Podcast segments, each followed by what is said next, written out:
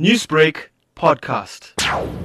There's a number of reasons why this is a perfect time for kids, students to catch up on school material and learning material.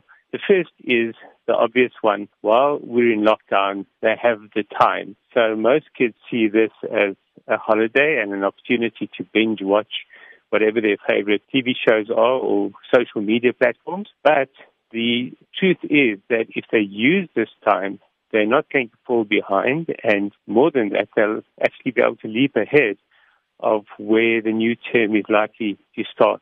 What about those in university? How can they fully utilize their time, use it to their advantage? Well, firstly, the likes of Vodacom, MTN, Cell C and Telcom all have learning platforms, firstly, but secondly, they have also zero-rated access to school and university material. So as long as the universities have registered on their platforms for zero rating, then all the learning material that is made available by the universities is going to be available at no cost to view or download. That's the first thing.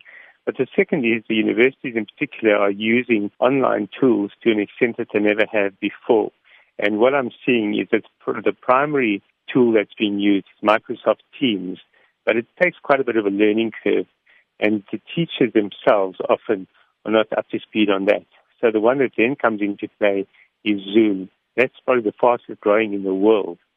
And there we're seeing that even with very basic knowledge, you can use Zoom to deliver lectures. It becomes more complicated when you want to share material, but even doing PowerPoint presentations via Zoom is not too difficult. So the learning curve is quite shallow, and it can be quite effective, and you can have collaboration as well within Zoom. Not all South Africans have access to reliable and free internet services in the country, so are there any platforms available offline that can also help? What's your thoughts? This is a massive challenge, and especially during lockdown, there's no way to distribute physical learning material. Only option really available is broadcast media. And this is where radio and TV should be roped in educational material. We are already seeing that beginning to emerge on DSTV, but we need a massive national effort to bring all learning material into a TV and radio broadcast environment. Newsbreak, Lotus FM, powered by SABC News.